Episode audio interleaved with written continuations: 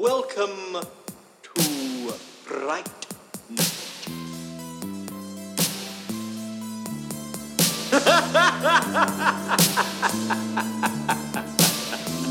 oh,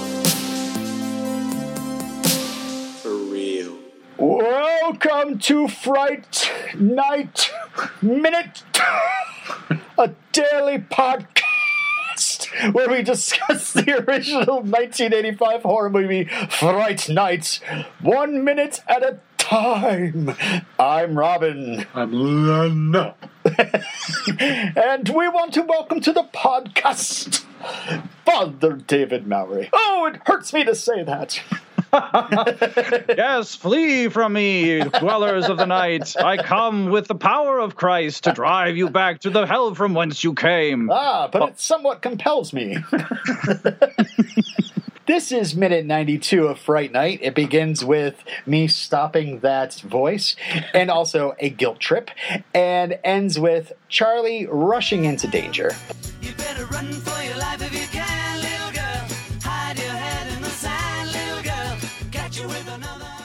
Jerry is still calling out to Amy, and he's asking her to show him how much she loves him, and then and then says, "Kill them." And that's when Amy suddenly stirs and opens her eyes, and they're and we, we see they're very yellowish red. So again, Amanda Bearse has no idea that the camera is so close to her face. She's like, I hope I hope they're filming me. they are very close to because you can see how sweaty Amy is. I guess becoming a vampire is a lot like having your fever break because Yeah. her body is uh, just so overheated. Oh gosh, you know it's it's August when we're recording this, pulling back the curtain, and I swear I've woken up like this many times. It's just oh, it's unbearable. You swear you hear a voice calling to you from the roof, and Yeah. oh, you're just tossing and turning, and I don't know, honey. Somebody's telling me to kill people. It's probably your wife telling you to get on your side of the bed. or she's going to kill me. right. yeah. awake. But uh, yeah, he sa- he says kill them, and then she suddenly stirs, and then he says both, and that's when Amy falls. Oh, That's an important caveat. Yeah, Amy would have just gone and killed the old dude. She would have left Charlie alone. yeah. Oh, okay. Oh, I'm really tired. You didn't say falls both. back on the Both of them. Yeah. And when she falls back, I love it. Again, this is this is me as, you know, a father, you know, trying to get my kids up for school and uh when she he says both and she just falls back onto the blanket, you know, as if she's going to go back to sleep. And Jerry just hauls off and totally wastes this concrete whatever it is Chimney. on top of the roof. I think it's a chimney. Is it a chimney? I was think wondering if it was I just like so. siding. or, or is it a funnel for the fog machines that he's got going? yeah. Uh, he is mad. But given how strong he is, I'm surprised he doesn't do more damage. I mean, I expected him just to knock the whole thing clean off the roof. well, he's got the resale value. I mean, after he destroys these people and kills everybody, he's going to have to put it back on the market Sure. again and get out of, get out of town. That's a good point. I mean, a realtor comes over and sees that kind of damage to a chimney. You know, Well, what, what did you have a tantrum? A vampire? You vamp out? the realtor knows immediately. Like, I mean, my wife is a realtor, and you know, the hardest houses are to, to sell or anything that has to be worked on on the roof or in the chimney. Uh, it's just like, oh man, I'm not gonna be able to sell this now. I get out to get that fixed.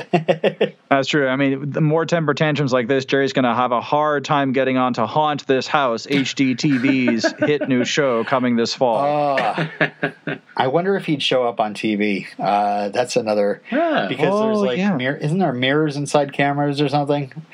I don't know. anyway, uh, so maybe I'm thinking of binoculars. uh, so here's where, yeah, this is where that sound is loud enough for Peter and Charlie to hear it from above. And uh, Charlie says he's going up there and he runs to what I assume is the attic door, but we never actually see the attic. Uh, and I'm wondering if this is where they're originally putting that scene in that I was talking about in the previous minute, but I, I don't know. I don't know. Um, but instead, Charlie's kind of the worst, isn't he? Because he knows that Jerry is monstrously strong. And what hope does he have to corner him on the roof when he is able to easily get away from the the ill effects of the cross? Yeah, uh, I don't know. He's got. I think. I think Charlie's desperate. I mean, Amy is uh, turning into a vampire, and he's got to kill her, kill him before dawn. So I think Charlie is just going to fling himself headlong into danger until. Oh, teenagers and their hormones. They're just not using their heads when they go vampire hunting, and they end up making mistakes. Mm, I tell you what. And, you know, uh, and Peter doesn't really uh, follow. He he goes to follow, and then that's when he hears Amy screaming. So, do you follow the teenager going after the big bag vampire, or you go back to check on? You know, and you, you were you, you were commenting in the last minute about like why do we keep having to check in on Amy? well, Peter's going to go check one more time. Right, and so what's Peter's excuse? He's not in love with her. I I hope that would be that would be weird. Well, uh, I don't know. Uh, no, I, I, I, he, you know, one of the reasons why he decided to join is the the, the guilt over uh, Amy being taken. He could have done something, you know. Instead, he stayed home, but now he's here. Um, and yeah, so like Peter hears Amy screaming, it alarms alarms him enough to go back and check on Amy. But you know, like, why doesn't he yell for Charlie? You know, like, hey, Charlie, something's wrong with Amy.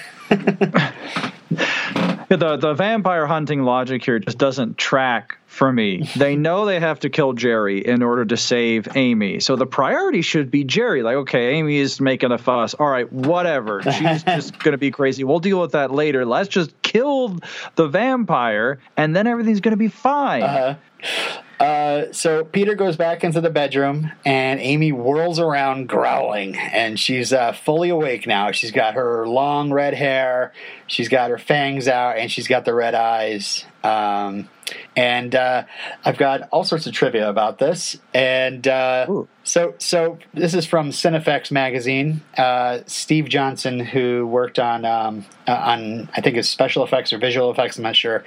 Uh, he says uh, Tom Holland want, wanted Amy to be very sexy and punkish, so they made lenses for her and teeth. They stylized her makeup and gave her a wig, and uh, yeah, she's also. Um, bigger. Uh, so I just want to say, you know, uh, forgive me, Father. I need to talk about boobs right now. Uh, uh, so I have a quote here from Steve. He says, "I figured that to make her really seductive, she'd need a little breast enhancement. So I sculpted my dream breasts for her." I have a uh, Movie magic. I have a quote from uh, the actress Amanda Bearse. This is from Deadly Magazine number 10. Uh, she says, I remember the morning I went to get my chest cast. It was like the crack of dawn, and I had to go down to some warehouse in the middle of nowhere. And I remember I got there, and there were these guys, just what you'd think of as the nerdy sort of 80s type of awkward guys. And I was just like, okay, I'll just take my shirt off then. And then they then they just started slapping everything on right there. I remember it being cold that day too, so I guess that helped in terms of getting protruded nipples and so forth. It wasn't really glamorous, but they were definitely effective. so uh, yeah, there is a bit of a uh, protrusion i- i- from this uh, uh, dress. What a strange experience to have to go through. Right? I mean, Yeah. it, to to have that kind of detailed cast work done with complete strangers. I mean, yeah, I mean, as an actor, you you expect to have to swallow your pride when it comes to certain things, but you know, it, it seems like a unique form of indignity.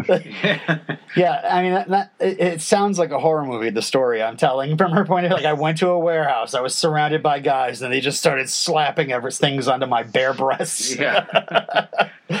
Uh, she goes on and says, uh, "I did keep the boobs, though. They wanted, they asked me if I wanted them, and I thought, why not? Just because it was kind of an odd keepsake.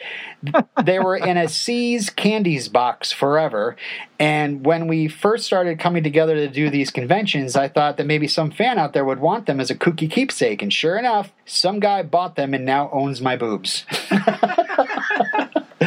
It's not me. Uh, yeah, it's not. It's neither of us, unfortunately. Uh, but uh, I mean, I just can't think of the the convention where you have sweet, you know, Amanda Bearse there signing autographs, and it's just like, I brought these boobs with me. It pulls out a box, and everybody gets to see them, and I'm sure they're like, Huh. you know, they're probably lifelike ish, but uh, you know, probably deteriorated a little bit. It's been like 20, Right. 30 years.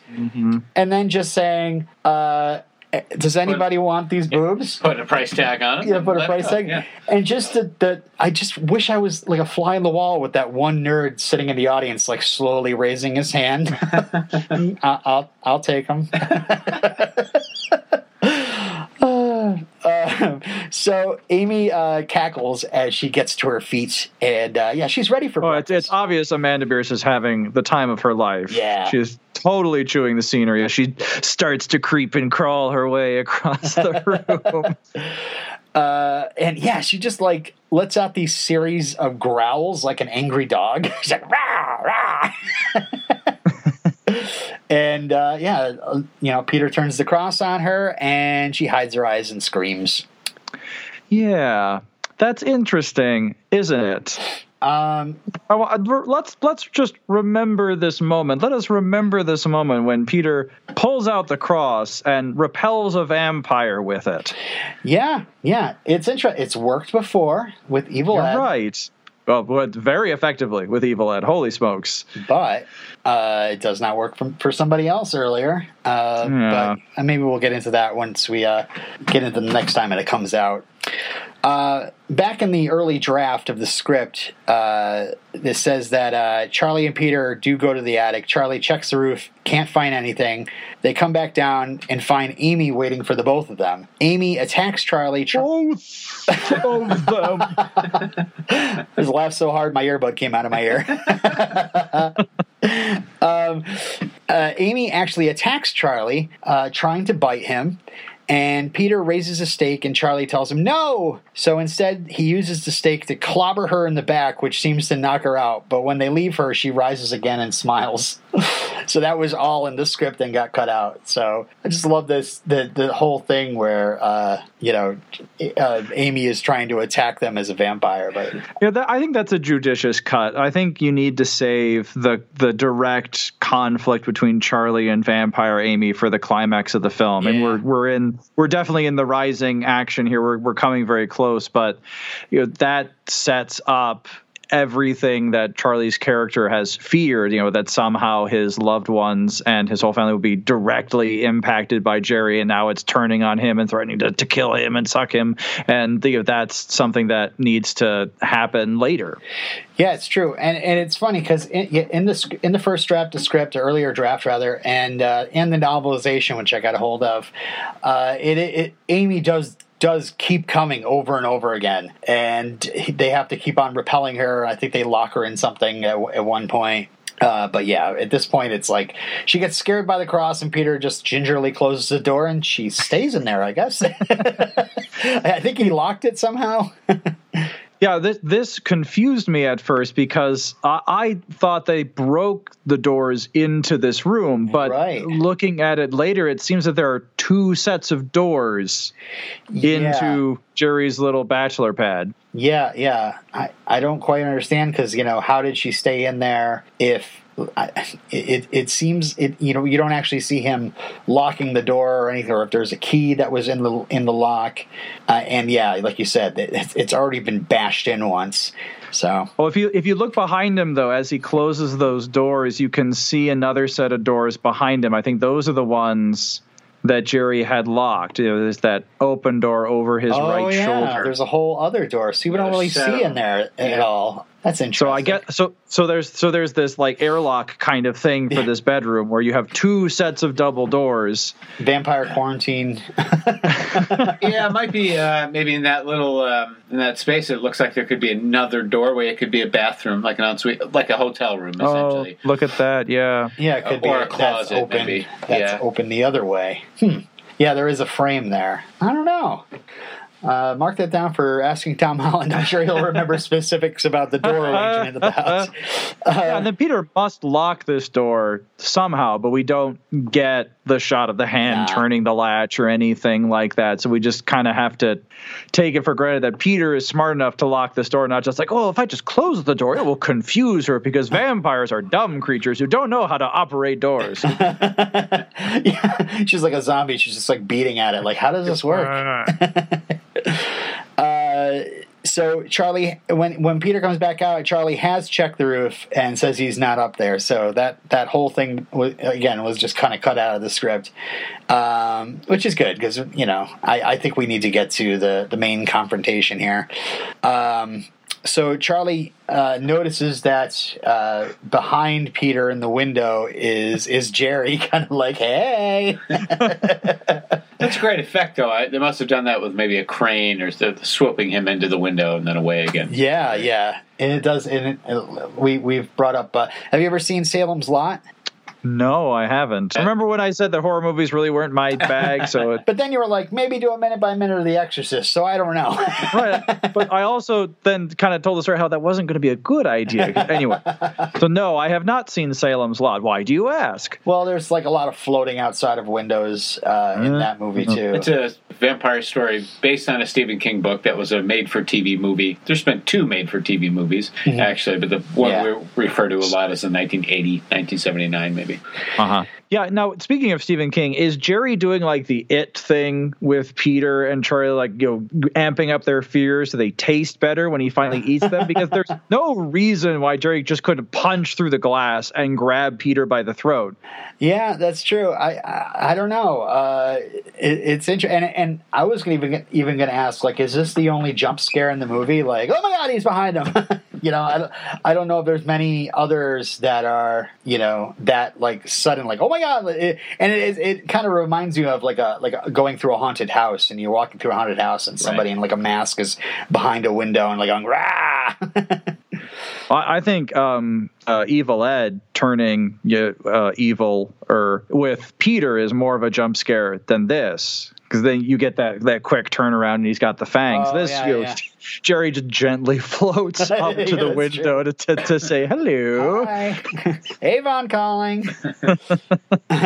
uh, so Peter screams, and Charlie runs to the window, and Jerry uh, flies off. And Charlie realizes he's going downstairs. So, or he believes he's going downstairs. And uh, yeah, that's where this minute ends. Look, he's in a tweed jacket with elbow patches. That makes him the smartest man in the room. So I think we should give him the benefit of the doubt. Uh, any we, we we studied that jacket earlier in this movie. Any any opinion on uh, uh, tweed jackets with elbow patches? Have you ever worn any? Or Uh, I wanted to back when I was in high school and I was trying to go find myself. I was trying to find my own stuff. I thought, yeah, tweed jacket with elbow patches. Then I'll be cool. Yeah. And then I, you know, I went to the department store and saw how much they were and realized that I, a poor high schooler, was never going to be able to afford one of those. Uh, back to the so members now, only. uh, yeah, exactly. Oh, I, I love the fact that Charlie is in this jacket. I just I love the fact that he has stayed in his uh, formal going to prove that Jerry is uh, a vampire attire. Um, you know, just there's you know something that just tickles me. Like he's dressing up for church, but he's going over to the vampire's house. I, Yeah, I mean, uh, you know, Len Len hasn't talked much this minute, but uh, th- this is very much uh, Len's Len's uh, daily uh, wear. It's somewhere between Charlie Brewster and Marty McFly. Yeah, that's true. the only thing I would change, I guess, is I, I don't often wear slacks, Uh-huh. usually blue jeans. But yes, I, I do have the professorial uh, j- jackets in my wardrobe often. nice. I have to, you know, I have to smarten it up a bit because I am pretty dumb. so, first impressions and all. All right, you have anything else for this minute, uh, Father David? I do not. No, it's uh, just more fun in Jerry's House of Horrors here. yep. Uh, you want to let folks know where they can find you? Uh, you can find me on uh, online at fatherdavidmowry.com. It's my uh, website where I have put together all of my various movies by minute podcast appearances uh, in one location in case you can't get enough of my blathering and you want to hear me blather about all different kinds of movies. Uh, you can find that at uh, uh, Father F A T H E R David Mowry M O W R Y dot com. I, I can't wait till we join the ranks of uh, of the other minute by minute podcasts on this website. Uh, looking forward to it. That's if you'll have us. Or you might you, this might be like uh, uh, this is I'm kind of embarrassed to this one. I'll, I'll let people find no. this one. No, certainly not. No, no. Mission Impossible. That was like, well, I don't know. No, you guys definitely definitely will make the list. Awesome. Well, uh, as for us, I uh, think we'll put a stake in this one. Please follow us on Twitter at Fright Night Men. Send your feedback to frightnightminute at gmail.com. And please rate, review, and subscribe to us wherever you get your podcasts. And until next time, I'm Robin. I'm Derry Jandridge. Dairy Gendrich. and now, boys and girls, a vampire hunting tip. A simple closed door will stop any young vampire in its tracks. He's a vampire. A what? You're so cool, Brewster.